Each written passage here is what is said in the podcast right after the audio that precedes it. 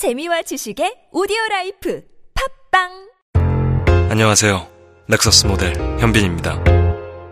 도발적인 디자인과 감각적인 퍼포먼스. 또 한 번 세상을 놀라게 할 하이브리드 세단. New Generation ES300H로 하이브리드의 대담한 반전을 직접 경험하세요. Lexus.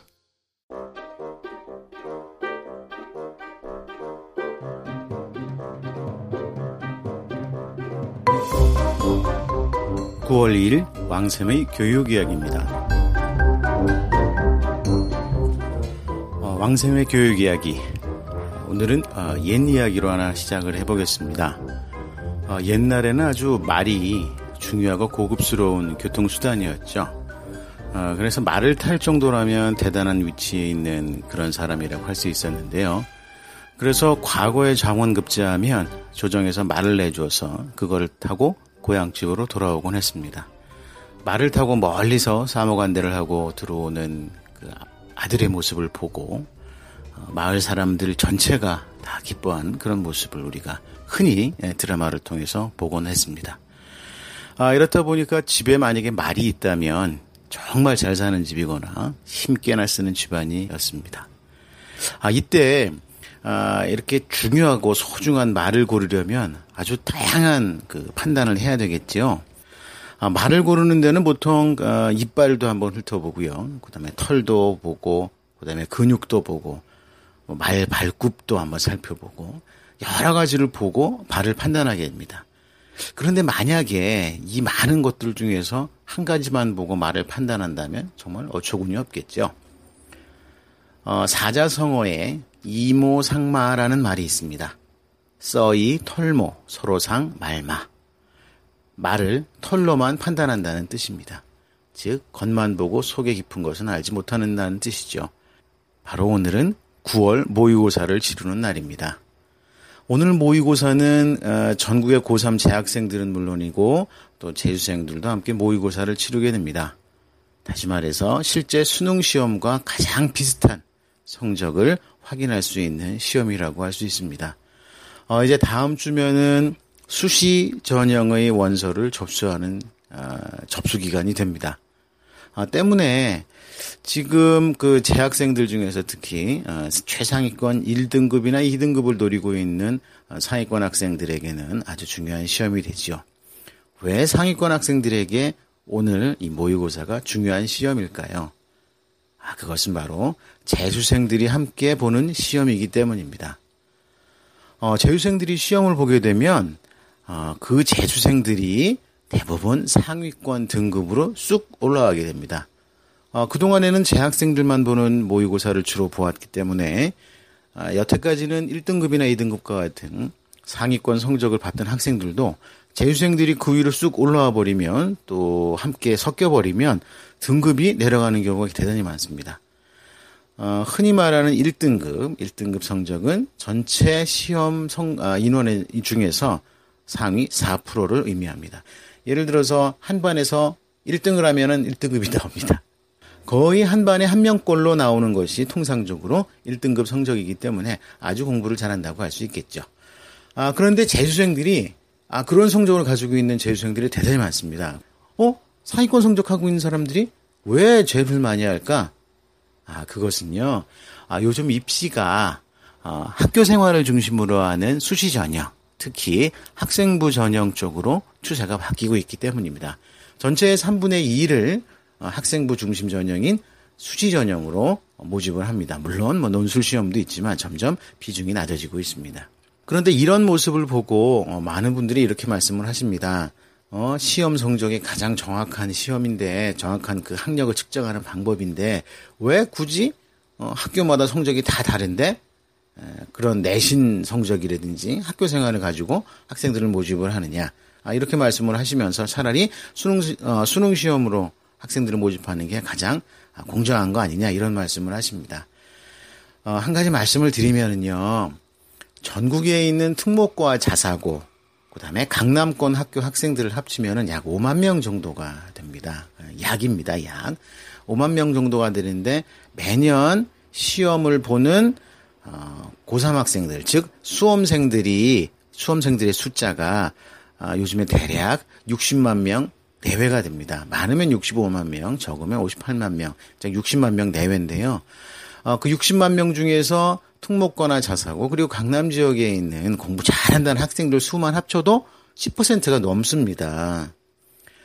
그렇다면 이런 학교의 학생들을 제외하면 수능으로 뽑는다면은요 나머지 일반 고등학교 학생들 중에서는 대학 갈 학생들이 사실 많지가 않게 됩니다.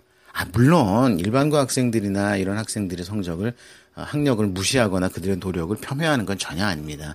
그냥 통상적으로 그냥 뭉뚱그려서 얘기하면 그렇게도 비유할 수 있다 이런 말입니다. 공부 중에서 가장 중요한 공부는 학교의 공부입니다. 학원이 아닌 학교가 공교육의 중심이 되어 있는 이유는 간단합니다. 학교 생활을 통해서 사회와 과정을 거치게 됩니다. 학교 생활을 통해서 어, 사회와 나와의 관계를 공부하고요. 친구와 나와의 관계를 공부하고 스승과 제자와의 관계를 알게 됩니다. 그런데 만약에 이 학교 생활을 벗어난 어, 학교 밖 공부나 학교 밖의 모습은 과연 어떨까요? 여러분들 잘 아시는 것처럼 사교육입니다. 사교육 전체가 다 나쁘다는 건 절대 아니죠. 그렇지만 사교육에만 의지하는 이런 학습은 결코 공교육에서 추구하는 건강한 사회인으로 된 만드는 그런 교육과는 차이가 있습니다.